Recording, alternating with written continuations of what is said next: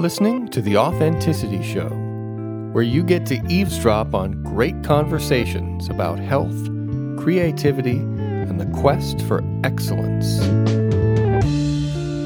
Your hosts are Carlos Casados and Satch Purcell. Before we get started, I'd like to remind you to subscribe to The Authenticity Show if you haven't already done so, wherever you get your podcasts. And please follow our YouTube channel, like us on Facebook, and follow us on Instagram. This will help us and that came with a please and a thank you. This episode is loosely about epistemology, or how we know what we know. What's the difference between inspiration and delusion? How do you know if the universe is trying to teach you something, or if you're just batshit crazy? Let's talk about it.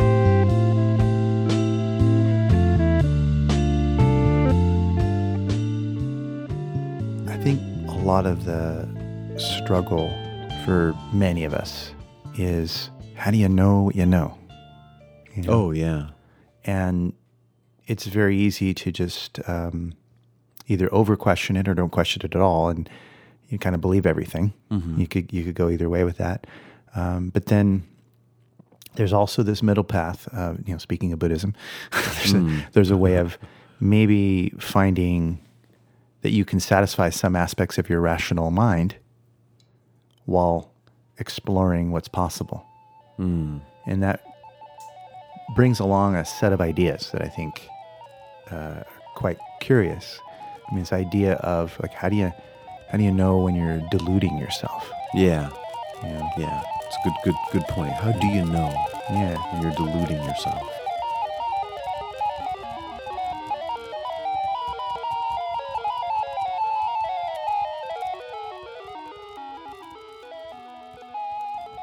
You could look for coincidences in the world mm-hmm. and think that a coincidence is actually a literal message from the universe mm-hmm. telling you something. Or you could look at the coincidence as just being a coincidence and everything's just random, right? Um, or there is that ability to accept both simultaneously at the same time. Yeah and sort of uh, take that middle path again mm-hmm. and say, hey, I don't know if the universe gives me messages. But um, if it um, were, you know, but I can behave as though it was a message from the universe, mm-hmm. knowing that it may not be. Mm-hmm. And I don't have to be crazy to take inspiration from it. Indeed. I don't have to be crazy to um, learn whatever lesson there is to be learned from that experience sometimes it might be crazy to miss an opportunity to learn something from an experience. Yeah. You know? Um, and uh, I like to look at it like a piece of art. I know that if an amazing artist painted a picture, that they didn't necessarily paint it with me in mind, mm-hmm. me and my personal history, and me and you know the things that are going on in my life and my fears and desires and you know and all that they didn't paint that picture for me to teach me a lesson. But if that artist tapped into something real for them and then i look at that painting i might find some inspiration. I might find some coincidence or some synchronicity within that painting that i can learn a lesson about that could actually change my life. Mm-hmm. And I don't have to fall into the quote unquote delusion that it was for me mm-hmm. in order to learn that lesson. I can say, hey, I just learned something beautiful from that amazing piece of art. You know? Yeah. Yeah. Um, uh, we do this all the time with movies or books. Uh, if you read a novel, the novel's a piece of fiction, right? If we watch a movie, the movie is also a piece of fiction. There's still life lessons that are embedded within the novel or the movie that could actually change a person's entire life. Even better, perhaps, than if the movie was literal, if it was in actuality, you know, a documentary or mm-hmm. something like that, where the person learned a real physical lesson from a real person, mm-hmm. you know. Um, you still can learn. I, I I reflect on movies, you know, like I, I remember when I first saw The Matrix. I'm like, wow, I just, I never saw the world the same way. Now, that Yeah. doesn't mean that I have this delusion that I actually think I'm living in a simulation and that there are, you know, like, like in the movie, you know what I mean? But I didn't, I don't, I don't have to have that belief in order to have gained a new perspective on my own reality. when we draw inspiration from things, it, you know, it reminds me a little bit of, of um, Carl Jung's teaching. So most people were under the impression, I think, that Carl Jung was just talking about metaphors as being uh, psychological manifestations. Uh-huh. But then his Red Book came out. I mean, there were always rumors about, you know, this story or that story about his youth and his upbringing in the spiritualist tradition and Okay. things like that. But it's not until they published his private works, you know, the Red Book and things like that, where you see that no, here's confirmation that he believed in his experiences. In a sense, he was Yeah. practicing mysticism Sure. and it was his desire to integrate what he was uh, learning and discovering about psychology and the mind and the deep mind. But he deeply respected and loved the subconscious. Yeah. Uh, he felt that the subconscious was a highly moral, um, empowered place inside of you that, that can be trusted. Whereas, you know, his predecessor, uh, Freud, was scared of the unconscious and thought that uh, if you let it run free, that it's going to do terrible things. Um, so there was a different underlying attitude that they both shared, even though Carl was Freud's uh, pupil. Yeah. Um, Carl Jung deviated very far from that, and they had it was a rift between them. It Was part of what was the rift. There were other reasons too, yeah. but even that, because mainstream um, psychology circles didn't think that Carl Jung meant what he meant about universal unconscious and archetypes. Whereas you find out later, no, he actually saw archetypes as living systems, you know, that yeah. really existed in, you know, in and at some level Yeah. of consciousness that was real. yeah carl jung's you know concept of synchronicity was based on this idea that um, okay so you could take a coincidence if two events happen that seem to have a relationship um, that's a coincidence. But there was no meaning behind it. But then his idea of synchronicity was was more along the lines that two events can be related not by cause but two events can be related by meaning. I love that concept that there is this world, maybe more of a world of mind, you know, where things come from, and two events that seem very unlikely to have occurred at the same time, you know, yet have this profound meaning between the two of them that that's mm. synchronicity. Yeah. You know, pretty interesting stuff, you know. Yeah. And, and, and you know, to come back to like what we originally started talking about with this is how do you know you're not crazy? You know, when when you start to see things like that, because we've both experienced situations where you know that somebody is actually having a mental illness. Yeah, you know, sure. and and they they they believe they're Jesus and. Uh, you know, and they're doing strange things, and they're taking their clothes off at Walmart, and you know, I mean, you know, it's uh, poses a problem, you know, for society, you know. Um, so I guess a question that I have for you, Carlos, and maybe we can share our, our strategies. How do you know? You know, how, how do you like? Because I, I know you and I have talked about times when we've both felt something very deep, something that's coming from a real truthful place. You know, that maybe is the world somehow trying to teach me something or teach you something, right? How do you differentiate what is real in your experience versus, uh, you know, a false idea, a false belief that's not quote unquote real? let's just say hypothetically speaking, I was driving down the road and the road began to look like it was wavering, Okay. unusually so. The very first thing I would think to myself is not that the road is noodling per se. Uh, the first thing I would think is, why am I perceiving this this way? You know, what is it Yeah. about my circumstances that's causing this unusual experience? The very first thing I'm going to ask. Um, which of course would lead me down to a few very rational, plausible explanations. Did somebody dose me with LSD without my awareness?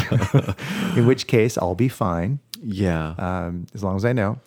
Am I having uh, a meltdown or a neurological issue that's kicking in? In which case, I might want to pull over and take some breaths and see what's going on. I'll check in. And the reason for that is the parameters under which that's happening are potentially dangerous to myself and others. I'm operating, or at least I, I am assuming that I'm operating a vehicle. Yeah. I mean, f- you know, now that we're on this topic, I could be at home sleeping in bed and Yeah, dreaming right. of driving. Correct. But that question of, you know, is this real is a question of, am I dreaming in a sense? Am I, am I in a state where the rules are more flexible or am, in, am I in a state where the rules aren't flexible, but my perception has become flexible because I've mm. shifted channels? Yeah. It's very important for me to be in sync or aligned with the place that I'm at. Mm-hmm.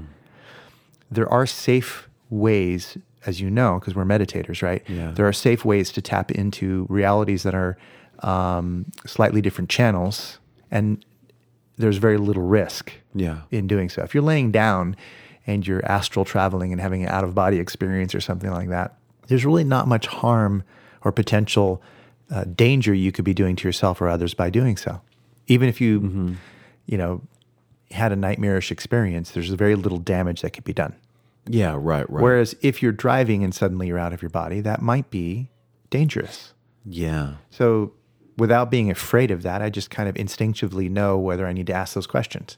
If I'm in that context where it could be dangerous, I'll ask those questions and right away I'll come up with some kind of an answer. Yeah.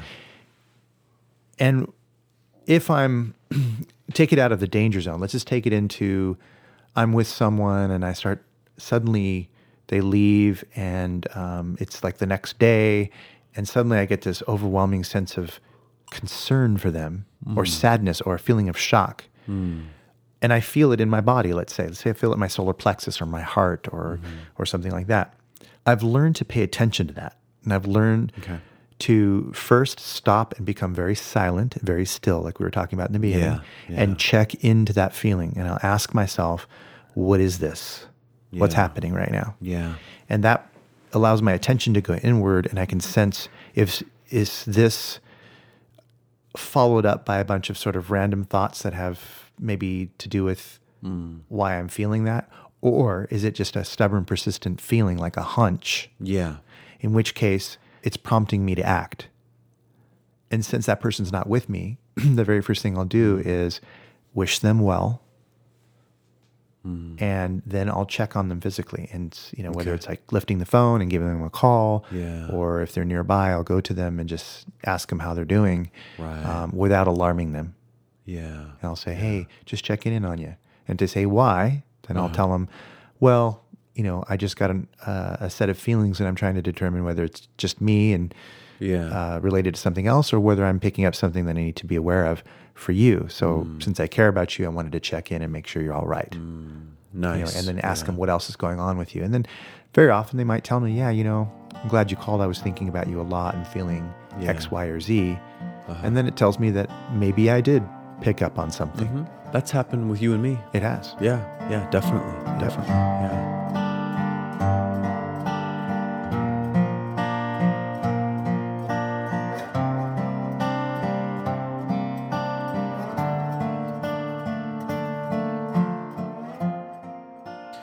I, you know, I, I like what you said about stopping and like kind of going in and checking in on w- checking in with yourself. Yeah. you know, um, I use a similar strategy to that.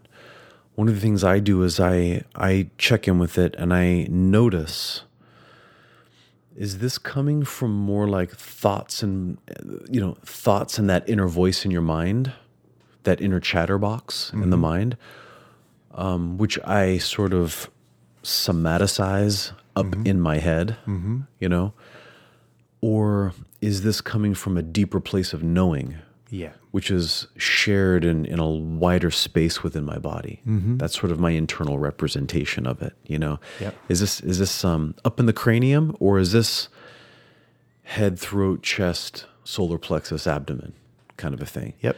And if I feel it in those places, then I know that I need to take that a little more to heart, a little more seriously. Definitely. I need to consider this with more more caution. You Yeah. know, um, the other thing that happens is you get a feeling like that, and everybody's had. You know, most people have had some kind of intuitive feeling. Um, then there's always a moment just right after that where the mind goes, "Oh, there's a feeling. Well, let me start to interpret it," and then it starts to chitter chatter and just start to give you all the reasons of what it could be. And I always have to like separate that from the original feeling, mm-hmm. right? Like there's what I initially felt, and then there's what my mind started to do with that feeling. And I sometimes have to separate those things, suspend them, suspend the mind to go now. Okay, shut that off kind of mm-hmm. like an experiment. You, there, there were three or four different things that could have been the cause of mm-hmm. of something. You have to sort of shut them all off and turn them on one at a time to see which one was actually causing it. You know, that's true. and and um, that's one of my strategies. It was kind of similar to what you're doing. It is very similar, yeah. and there's a lot of overlap there. Um, um, throughout my life, uh, not only have I experienced this myself, but I've heard other people mm. experience this.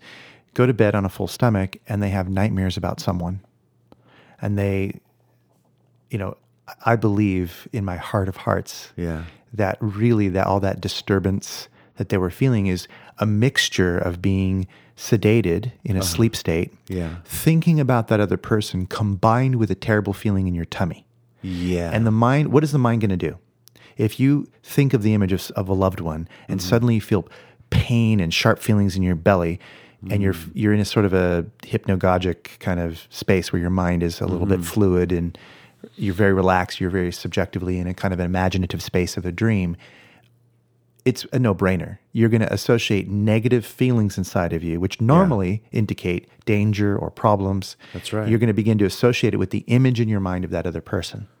Yeah, you're you're going person, and then what is the feeling in my gut? Right. Oh, mine comes to a conclusion. It's like you know, if if a girlfriend dreams, um, you know, of you, uh, I don't know, dissing her in some way, and then she wakes up mad at you, and you're like, "Why are you mad at me?" She's like, "Because you did all this in my dream," and you're just kind of like, "Oh, honey, that was a dream. That's not the reality." And it's kind of funny, but but it happens, and you know for a fact that that's you would never say such a thing to them. Yeah. But their fear kicks in, and it can happen for us too when we have um, an experience of something. Let's say after watching a adventure or horror movie or something stuck from that movie, and then later on you dream about that person and you you just kind of inserted their image into the environment, which was already a little disturbed, and suddenly yeah. you get you get not an intuitive uh, message about that other person. Mm-hmm. What you're getting is a mixed um, like a mixture in the story in your head.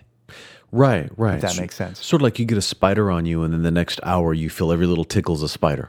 There you go. Exactly. You know, it's that that hyper, talk about ants crawling all over you, and suddenly yeah. every everything under your skin is crawling. Yeah, right. Absolutely. Right. Exactly. Yeah. Um, well, and and the the you know the the head heart gut thing mm-hmm. is really important. It is. It is really important, and yeah. and if you connect to each one of those places, you are getting a little different data. I mean, one of the ways to harness intuition is to begin sensing the differences mm-hmm. because they are different. Your head has yeah. a certain way of uh, connecting with the world and understanding it. Your heart has a different way of connecting. Your gut has a different way of connecting. Mm-hmm. So there are other systems that are a little more subtle and complicated, like the uh, Indian chakra system. Yeah, you know, that's a, a more complex way of handling it. But just mm-hmm. real basically, head, heart, gut yeah, those are different ways of relating to the world for sure. Yeah, definitely. Um, yeah. And you do if you train yourself to feel in those different areas, you get more sensory feedback. Mm-hmm. So we did, you and I did a lot of qigong and yeah. deep breathing and concentrating our mind on the on the lower abdomen. Yeah. and feeling a sense of warmth there and paying attention to how that feeling can spread everywhere. And we did a lot of blindfold training, you and I. Mm. And year after year of doing that, um, you start to pay attention to very, very small changes in your environment that you wouldn't normally notice. Yeah. And a, a person next to you may not feel it, but you do. Mm-hmm. That's so true. that's, uh, you know, it's starting to slide into the direction of, you know, having a psychic intuition because you're starting to sense things that other people would find invisible. Correct. It goes below their radar, but not yours. Yeah. Right. So how did you know that? Well, right, right. You're picking up data. It's sensory acuity, right? Sensory acuity means to have sharper and more refined sensory uh, experience. Mm-hmm. So you have uh, like the experience of hyperempiria. You know that word where hyperempiria. Hyperempiria. Yeah, it's yeah. it means to to experience one of your senses as very, very. Um, let's say if it's a visual sense, it's very zoomed in Okay. If it's an auditory sense, it's very loud. If it's a kinesthetic sense, you feel very sensitive to it. Okay. Hyperempiria can be suggested through meditation or, or through hypnosis. You can develop hyperempiria. Okay. And when you raise your level of sensory awareness generally, um, you are kind of creating control over that hyperempiria. You can notice the color shift in someone's face when you said something, and then that can mean something to you once you start attributing a pattern that you're discovering. A lot of intuition Yeah. is unconscious pattern detection. A lot of it is. They, I- I- they don't to- even have to know they're doing it. They can say, I'm not doing that. But doesn't mean they're not doing it. It means they're not aware Yeah. that they're doing it. Yeah. That means their mind isn't sure what the mechanism of action is. Correct. But they themselves know how to do it, obviously, because they're doing it. You know, Yep. this this is this kind of reminds me of you know Eckhart Tolle talks about the difference between um, knowing and knowing about. Right. Like knowing about means like you know I I know the chemistry of something, Mm-hmm. and then knowing is just my body's making the hormone even though I don't know anything about the chemistry. You know what I mean? And this is an example of that. You Mm-hmm. Know, my my uncle um, knew a guy who uh, was a soldier in the uh, war in Vietnam. Mm-hmm. And became so acutely aware of sounds of, of the jungle Mm-hmm. that he could in in in a in a in a you know a downpour of rain in a storm, a hundred yards away or fifty yards away, whatever, he could hear a twig snap. Yep. If somebody's out there, right? And like as clear as though there wasn't a sound in the jungle, Yep. he could hear that twig snap. Pet peeve time. Yes. Pet peeve of mine is when I hear frequently, oh, there's no way I could have known that. There's no way he could have known that. There's no way she could have known that. Mm. Excuse me? Yeah. there are a lot of ways a person can know something. Yeah, And it may not make sense to you right away because maybe your model of the world is such that you just need to slap an explanation over something that, you know, is really not an explanation. It's just trading not knowing for a word that also doesn't mean very much. You say psychic. Well, what does that mean? Psychic means having to do with your psyche, Yeah. right? Um, it's a kind of a junk term. Uh, do I believe that we can? De- some people can develop uh, extraordinary ability to sense things. Yes. So what's the Mm-hmm. Problem? Yeah. I haven't dismissed psychic things. I'm merely saying that some of us have the ability and the technique and the know-how to develop ex it's not really extra sensory perception, but it's in, in a way it is Mm-hmm. because you're getting extra sensitive perception. yeah. Well Some said. people, like uh, Tom Brown, um, has extra sensitive perception. He can look at a, f- a- a track Mm-hmm. and tell what emotional state you were in at that time. Right. Now, that sounds irrational to someone who has no clue and who hasn't Yeah. spent 30 years on, the be- on their belly looking at tracks, training with a high level Mm-hmm. tracker. Yeah. Yeah. Now, that sounds ridiculous to someone like that. And they're like, you know what? Show me. Well, he consistently shows people. yeah. So, and we've seen Tony, our Tai Chi teacher, do stuff that mm-hmm. is mind blowingly cool, right? And most people look at it and what do they say? They say, "Oh, it's like some kind of magic, or it's fake, Or, it's fake, or, it's that, fa- yeah. yeah, that person just fell over. It doesn't mm-hmm. seem real to them because they can't understand the mechanism, as you said, yeah, how that works. Now, mm-hmm. I I run the risks, I think, of you know sounding like I'm being disparaging to the topic of psychic awareness and things like that. And I I don't from the bottom of my heart, I'm actually not saying that. yeah, I just want to get really clear on what I am saying, and maybe people who are in that department, or say people who are who would self-identify as a psychic or a medium, things like that. Yeah. They're experiencing something, and I don't mean to disparage that. I really don't. Yeah, yeah. I've had I've consulted psychics before. I've, you know, Mm-hmm. I'm not easily impressed, yeah, but when I am, I admit it. Yeah. And I don't know how they're doing what they're doing. But I just wanted to open the conversation because I think there's a lot of there's a whole realm of this stuff that could have different explanations. And I think it's it's wise to remain open in our explanations. Um, even the be- some of the best psychics in the world, uh, like in the remote viewing world, for example, even their results are only maybe 64% on a good day. It's never 100%. Right. So, what do we hear a lot of psychics say? And I've been hearing this since I was probably 12. Okay. My intuition is always right. What does that mean? Hmm. What does that mean? My intuition's always right. Are you saying that anytime you sense something, that means that you're deadly accurate, bullseye on interpreting what it means, Mm-hmm. and and that you've never had an impression of something that you thought was true and it really wasn't? Or are you saying that my intuition's always correct that it's picking something up? My interpretation of what it's picking up might be flawed. Right. Right. That's what I right, think. Right. I, that's where I can agree. Where I don't agree is that um, people are very good at identifying the difference between their intuition and their feelings.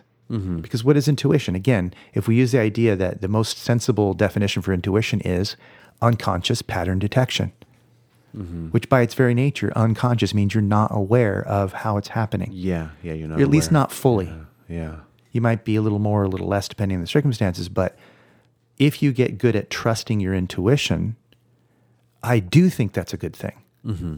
I think it's a phenomenal thing to be good at trusting your intuition. Yeah. But we don't want to be delusional and think that because we learned how to create a sensation of, let's say, our third eye opening, right? Uh-huh. To open your ajna chakra, that through breathing and through directing Mm-hmm. your attention and creating a sensation, that that suddenly means that everything you now perceive must be 100% true exactly as you see it. I'd rather say you do that and it's an art. It's a craft that you continually develop. Yeah. And it can give you added nuance and perhaps even information that you never even thought you could have. And it might enhance your picture of what's going on.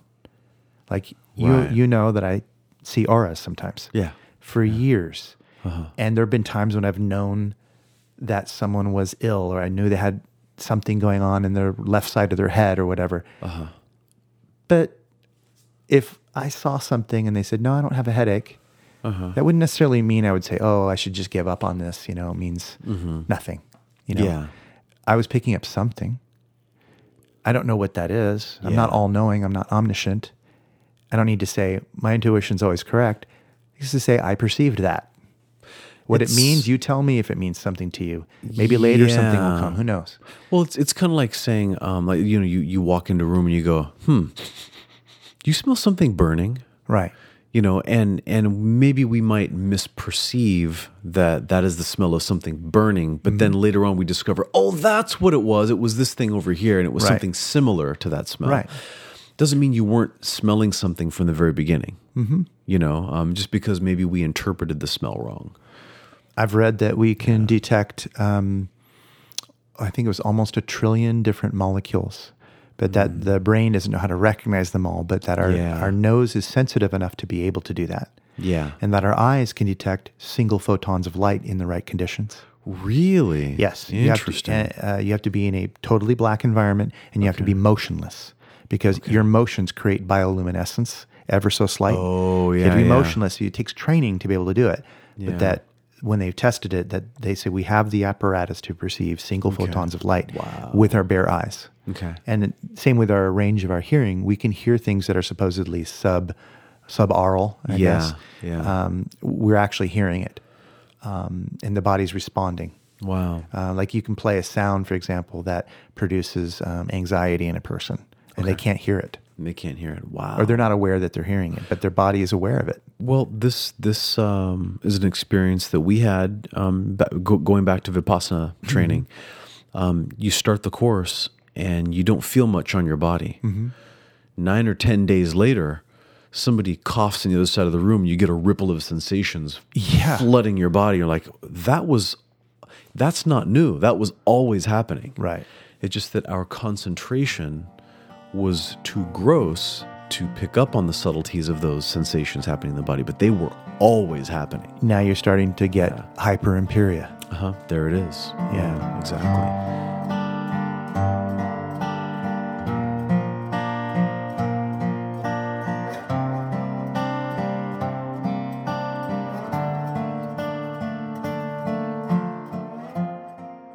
So, you know, just to kind of uh, recap what I just said, I'm not against any exploration of intuition or psychic phenomena, ESP or whatever, however you want to interpret ESP. All that stuff I think is really fascinating. I think we should keep looking into it. We, we should keep searching. I just, um, I'm not satisfied with the simple explanation that it's, you know, that people tend to use when they feel uh, like they need to justify their their practice. I think, um, you know, it just has to be understood that that it's just one form of data. You know, and there's other forms of data. If someone uh, is giving you other forms of data, and you had an image in your mind come to you, you don't ignore all the other data and go, "Well, I have this image in my mind. I'm just going to trust that." Yeah. I mean, if you don't have the information, it's unlikely that if you have no, it's unlikely that if you if you if you have no uh, data points about something and you receive it, it's unlikely to be true. So if you have no training in that particular thing and you're interpreting something very complex, Yeah. um, you have to be careful. That's why you don't have a psychic do physical surgery on your brain because they don't have the they don't have the data, they don't have the training. right. They don't care whether they think they can do it or not. Yeah. Because they believe that they trust their intuition 100%. That's not how it works. Yeah. Uh, intuition works will let you know. If you're a soldier mm-hmm. and you detect, as you go by a, a cave, you detect that there's somebody in there, it's a good idea to trust that Yeah. because you may be picking up something that isn't easy to explain to the rational mind. You may be detecting something with your sensory system that you that is subconscious. Mm-hmm. You're not quite aware of it. But if you get good at trusting those little signals from your gut or from your heart or wherever Yeah. else you feel it, Yeah. maybe an image. That might be just the way that your synesthesia is happening in your brain, where the different sensory systems are coming together, and it may be communicating something to you um, in a way that's trying to get your attention. So you have to pay attention to that. If you meet someone and you get a funny feeling in your tummy, pay attention to that. Right, If you walk into it down, a, or you, you're getting ready to take a shortcut down a dark alley, and you get a funny feeling in your tummy, Yeah. don't walk down that alley because you might be right. And there's more of a likelihood that you'd be right about something like that than, Yes. you know, looking into someone's past lives and building a story about that. I mean, I'm not saying Right, that's not true. Yeah, It exactly. might be, Yeah, but yeah. I'm just saying it's much more likely to be true in the one case than the other. Yeah, and and and you're right. I, I like that last piece you said because you can clearly see that something like that is going to be constructed by the mind, whereas the other one, the one that you're It's there to protect your ass. yeah, is exactly it's it's evolved over over bajillion years. You know, Yes. to be able to to to have that skill. Um, one of the uh, litmus tests that I use to know if um, I'm getting a signal, a message, Mm-hmm. you know, a warning um, versus delusion Mm-hmm. Is how surprised I am by the message or the experience. Um, like earlier, we were talking about if you're watching a horror movie, you know, when you're in a creeped out state of mind, and then you get a feeling like, you know, you, the movie's over and you're walking back to your car and you get a creepy feeling in the parking lot, that you, you can see how that was constructed by the mind because of the state that you're in. But if you get a feeling, if you get that spider sense, you know, uh, that Spider Man sense out of the blue and it surprises me, that's one of my ways of knowing, ooh, I better listen to this because this seemingly came out of nowhere. You know you weren't overthinking it. Exactly, because it's coming from a, a, a very state. yeah, from a flow state, or it's coming from a, a very deep primal part of the body that is Mm-hmm. very connected to the earth and is connected to survival. Yep. You know, We that you got to pay attention to. We probably talked about this in the in the guts and glory episode, but Uh-huh. when they hooked those people up um, to all those different apparatus, the uh, uh, the brain frequency, the heart rate, the blood Uh-huh. pressure, and the gut, okay. and then they made the person make selections. Okay. Occasionally, selections would change, and when, what they would do is they would measure um, which system was operating when they were making that change. Well, what they discovered was Uh-huh. the gut would shoot up through the uh, vagus nerve Okay. uh, a message to change the decision that they just made, and they would change the decision. And they would change it. Yeah. Occasionally, then they would change from answer A to answer B or whatever. Um, it was because of a signal coming into their vagus nerve from their gut. So we now know that there are signals that can be processed in different ways through the body, and that person, almost guaranteed, that person didn't realize their gut told them that. Yeah. They probably right. weren't paying attention because most people don't pay attention to that. Yeah. They're not as mindful about their physical sensations. Yeah. Um, uh, we've talked about this once or twice before. This is a, a good time to bring it up again. Is the uh, uh, the studies that indicate that people with spinal cord injuries um, don't feel as much fluctuation of emotions, whether positive or negative, than the general population. And um, so, I mean, obviously, people with spinal cord injuries have the full range of emotion, right? But they tend to be a little more balanced in terms of like they don't get quite as upset, they don't get quite as sad, they don't get quite as happy necessarily. And the reason for that is because there is a physical disconnection between their head and their, you know, wherever their spinal cord injury is with the feelings that they're able to perceive in their gut. They're processing with less processing power. Exactly. Exactly. They can't use the rest of the apparatus. That's right. You know, they're not getting as many data points. Yeah. You know, because there is an actual physical connection that's broken. The phone's broken, you know. And it's it's really freaking easy to get caught up in the story you make about something. Mm-hmm. We love stories. Story's great, We sure do. but it can also delude us from Yes. what is actually happening. Right. It's that inner narrator telling you telling you that this story is this or that or the other thing. you Right. know? If you get in contact with a quote unquote spirit, mm-hmm. and it seems as though you're getting spirit messages, mm-hmm. doesn't it make sense to use some litmus test to figure out whether or not that's valuable information or it's just It mental sure chatter? does. It sure does. Yeah. You know, and if you're if you think it's not possible to create an illusion, you know, a hallucination, then you got something coming to you because it's not it's extraordinarily simple. Oh, it's You real just have to- easy. you can do it. Um, I mean, it can be done under, under hypnosis pretty simply, and there are other ways too. But the point is, if if what you're hearing isn't inspiring you and, and truly helping you, Mm-hmm. if it's an unkind message, if it's a message that's generated from fear or anger or some kind of base emotion that is um, uh, could lead to bad choices, let's say choices that you regret, then why would you listen to them? Like, like if a person off the street told you the same thing and you weren't going to listen to them, why would you listen to it just because it came from a spirit? Let's say you did a Ouija board or something like that.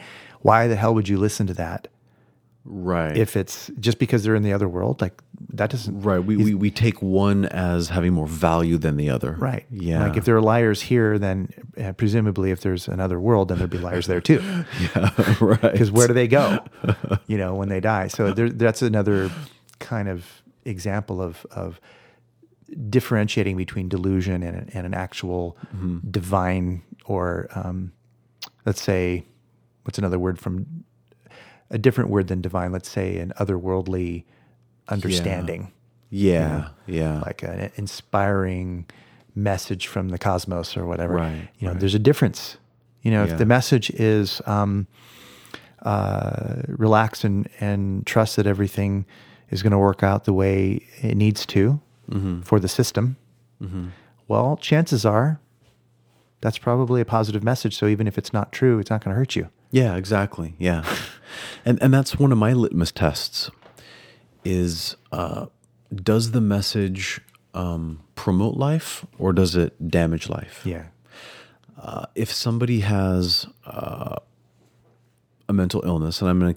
I, I like to use this example because it's one that people are familiar with. You know, a mental illness, right?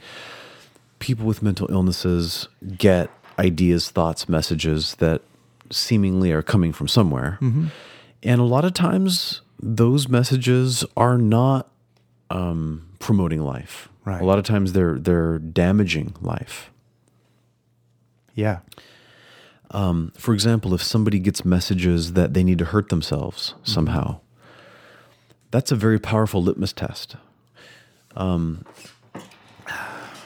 if you're getting, if you're truly getting some kind of sacred, divine, otherworldly message, and that message is to hurt yourself, Or it's a message that, it, that aggrandizes your ego. and that was this the other litmus test I was going to bring Oh, up, okay, right? yeah. D- does it Makes does sense. it um is is is the message about self importance, about making you stand out and making you better than other people, making you more special than others. Like um, I'm I'm the reincarnation of Joan of Arc, You're the chosen people. right? The- exactly, things like that. Those are very, very, very likely to be delusions. Yeah, they're suspect. Yes. if nothing else, because they Yeah. you just all you have to do is is epistemologically ask that question. Well, you know, how do I know that, and what would that lead to, and what does that mean in the ecological sense of the system itself? Mm-hmm. Like, if I think that I'm the chosen people, that means everyone else who isn't are not the chosen people, the which means people, they're in yeah. a very different category.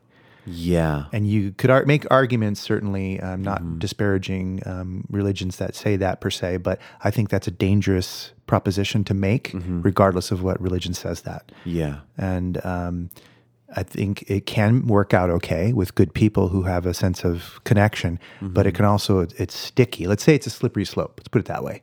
That Yeah. kind of thinking could lead to problems. And Mm-hmm. if you lack um, the ability to examine your thinking around something, then, and you still insist that your intuition is awesome, yeah. I would personally feel emotionally like I want to back away from that person because that's a person too. who could easily lead themselves to believe something about you that you never actually demonstrated. And all of a sudden you're trying to backpedal from something you never created in the first place. Yeah. Now they sensed your vibe or whatever and it wasn't really your vibe. It was their Yeah. projection.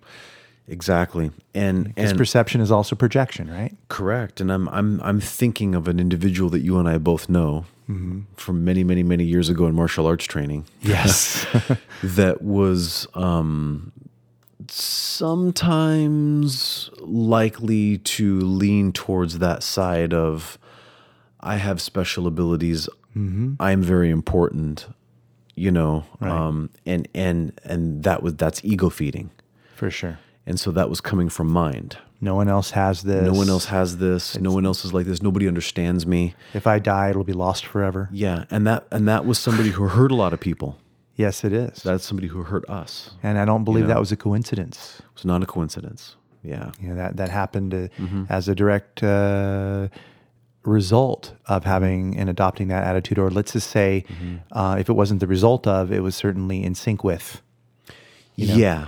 Uh, Yeah. that attitude, that underlying attitude. and you and I and some of our close friends that that came out of that, Mm-hmm. we did a good job of um, taking that coincidence and putting a lot of um, we well let me put it this way we extracted a lot of wonderful lessons from that coincidence We did. We came out all right. yeah yeah we came out okay yeah. Raising my glass to you right now. here we go i mean you know We're this- all right. We got lots of work to do, but we did all right. this show so wouldn't far. have happened any other way That's right, right.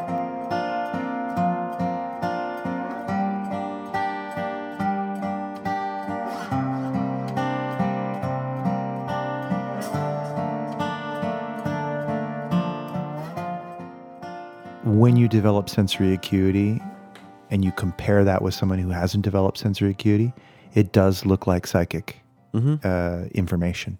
Yeah. And technically, anything with the mind is psychic. Yeah, because psyche is mind. It's mind, it's soul, yeah, or, soul, you know, mind. Yeah, it's, it's so. Um, you know, if I combine just what I've learned so far from NLP with other things I've learned, Hmm. there's a lot of data coming in. So yeah. I, I'm going to be perceived by some people as very, very intuitive. Yeah. because I am using a lot of my intuition. yeah, but it's in an area that I know about. I mean, when I used to lead the Chinese yoga classes and stuff, and we would do meditation, um, sometimes I'd say, someone after class say, um, Yes, you had something you wanted to ask me. And they're like, What?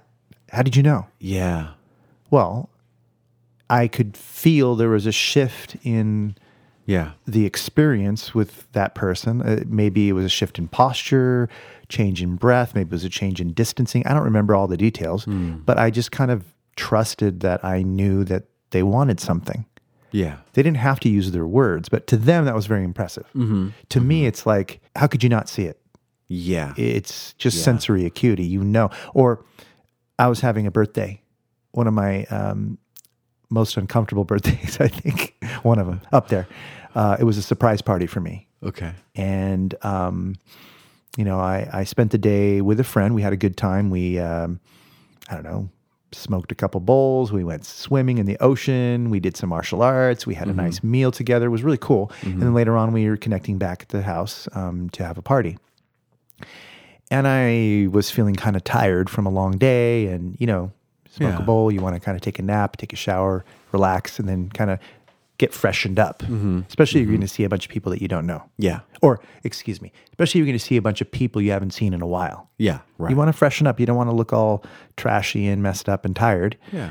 So this person tried to lead me into an area of the house um, that would lead into the backyard. Okay. And as I was walking forward, I got this sense in my gut, Yeah. a real physical, visceral feeling in my gut yeah. that made me stop in my tracks. And I went, whoa. And all of a sudden my energy flared up. And it was like the the it's as if the hair on the back of my head stood up. Yeah. And I could just sense that I needed to stop and check in and go, wait a minute, what's going on? And then I looked at their faces and they were trying to figure out what to do. They're like, come on, and, and come on, let's go. And, and mm-hmm. I'm like, what's happening right now? Okay. And then I realized, oh my gosh, they're doing a surprise party for me. now I've got to walk into the backyard. This is my limiting, my limiting beliefs told me. Now uh-huh. I got to walk into this backyard, you know, feeling kind of tired and groggy from smoking and uh-huh. being unkempt and kind of, Uh-huh. you know, from a long day of exercising at the beach and uh-huh. things, and pretend that I didn't know this was about to happen. Yeah. and I had proceeded to have a very awkward 20 minutes of greeting everybody, mm-hmm. moving from one person to another, barely able to access my speech patterns and speech portions of my brain, right? Mm-hmm. Because I was not only tired and kind of fuzzy from what I did before, but now on top of it, I was feeling kind of uh, quote unquote amygdala hijacked, right? I, I felt Yeah. like I was in a, a little bit of a panic state had I been a, uh, a little freer in my thinking, I would have said, "Whoa, is this a surprise party?" Uh huh. And if so, give me five to ten minutes to go freshen up, get clear. I'll come back and we can do this. Okay. I didn't though. Yeah. Now that was my fault. Yeah. Did you scold your gut for um, blowing the surprise? No, I was feeling happy Yeah. that Yeah. all the qigong that I do, count, it counted for something. It worked. It worked. Yeah. It alerted me that something was about to happen to me that is an unusual thing. yeah. That's great. So that's an example. And I must have picked up the physiology Mm-hmm. uh, and the positioning of the three men that were there, or two or three men that were there, that were my friends. I must have sensed there was something awkward about it. Yeah. And I picked it up. Yeah. You did. You did. So, yeah. Well, I, I've shared on the show, I think, um, I'm sure I have, uh, the time when um, I got disoriented and slowed down right at a traffic light. Yes. And it turned out somebody ran the red light. They would have hit me right in the door going really, really, really fast. Yep. And um, I still, to this day, am not sure if that was me that picked it up or if something came in and intervened. Um, my feelings on that are that I think it was something a little beyond me. Yeah. And Seems and, like it. And using our litmus tests that we're talking about, um, first of all, it surprised me. It didn't come from my own mind. You know what I mean? Uh, Yeah. That wasn't. It preserved life, right? Um, afterwards, I felt humbled by it, not special. And if there it was something special about it, like if I had this feeling, I didn't get this feeling like you were saved because you're special in the universe and you need to do special. It was like, mm-hmm. like, oh my God, wow, I'm so thankful that I was saved. Right. And I'm not sure what this is about, but oh my God, wow. It was it was a humbling type of thanks. Mm-hmm. You know, I felt special in a um, in a small way Yeah. you know and um so some of these litmus test things we're talking about, like in that experience, it was it was wow, like that that that to me, that's how I, that's why I feel that that was some kind of sacred intervention. Indeed. You know, um, and uh, gosh, so you know, we we get these things. So sometimes you can tell that it came from my training. It came from my my mm-hmm. senses being refined right? And then mm-hmm. sometimes it seemingly comes from beyond you Right. know, and there's room for that whole spectrum. There is.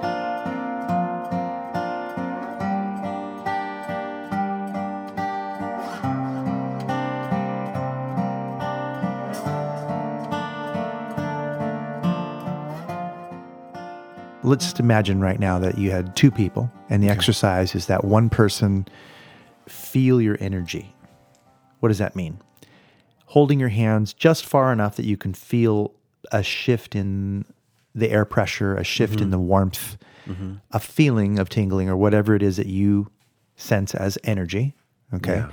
And you sensitize the person who's the receiver to what that feels like from different parts of the body. Okay While that person's blindfolded, you continue to suggest to that person that they become lighter and lighter and lighter, more empty, more, more sort of uh, like like even a, a fly landing on them would send them in motion. okay You then begin to concentrate on moving slowly and pushing that person without touching them. got it so, and then so that like, person A will move with your motion, even in spite of the fact they cannot see you. got it okay so so like almost like you're using the atmosphere as like as though it were water and you're Right. pushing and they can feel that change in the in Right. energy or atmosphere or sound or whatever However all they of do those it, things or all of the above. yeah So I was doing a lot of that kind of stuff, and also staring at candle flames Mm-hmm. and things like that um, to concentrate my mind.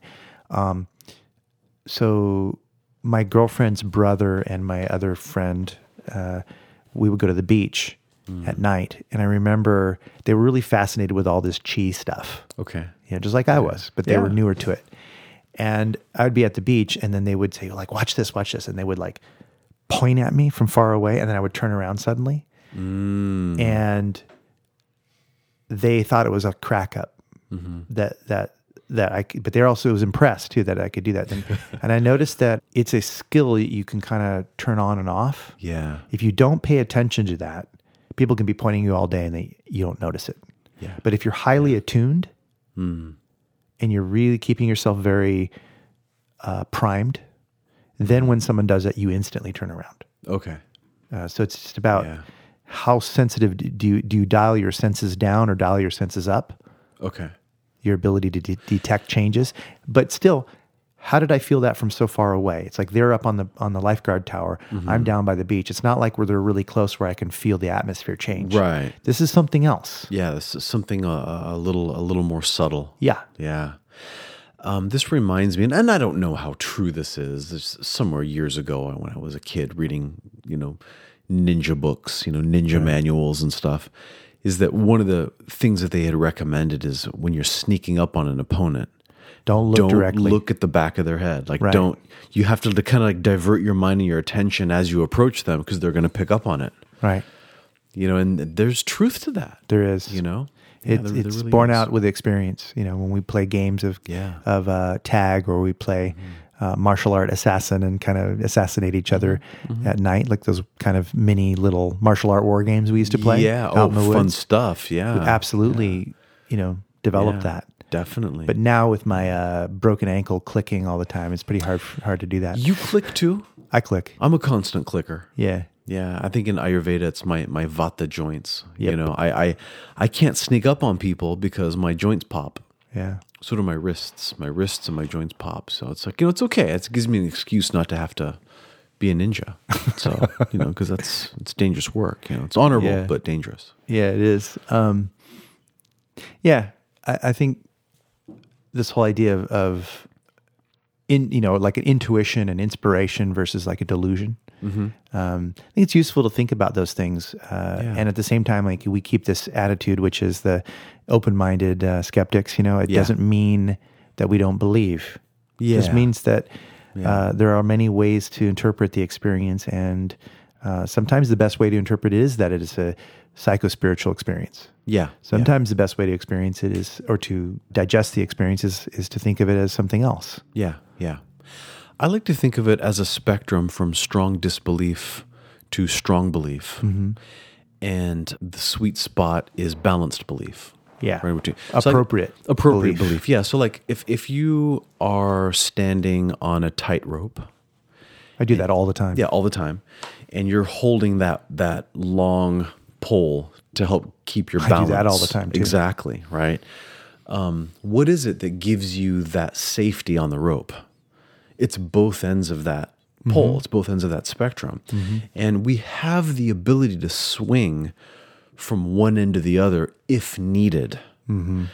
But I think the key here is that um, usually what's needed is a healthy balance of open minded skepticism, which is hey, there is strong belief that's out there, there's strong disbelief that's out there, and neither one of those are usually very useful.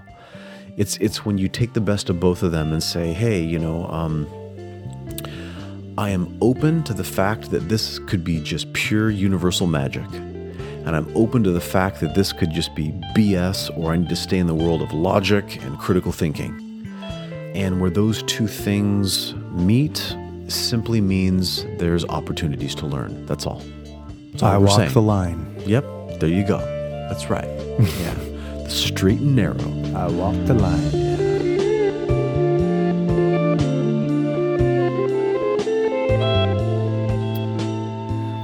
You've been listening to The Authenticity Show with your hosts, Carlos Casados and Satch Purcell. My name is Oliver Altine. I record, edit, and produce the show. I also wrote our theme song, which you're listening to right now.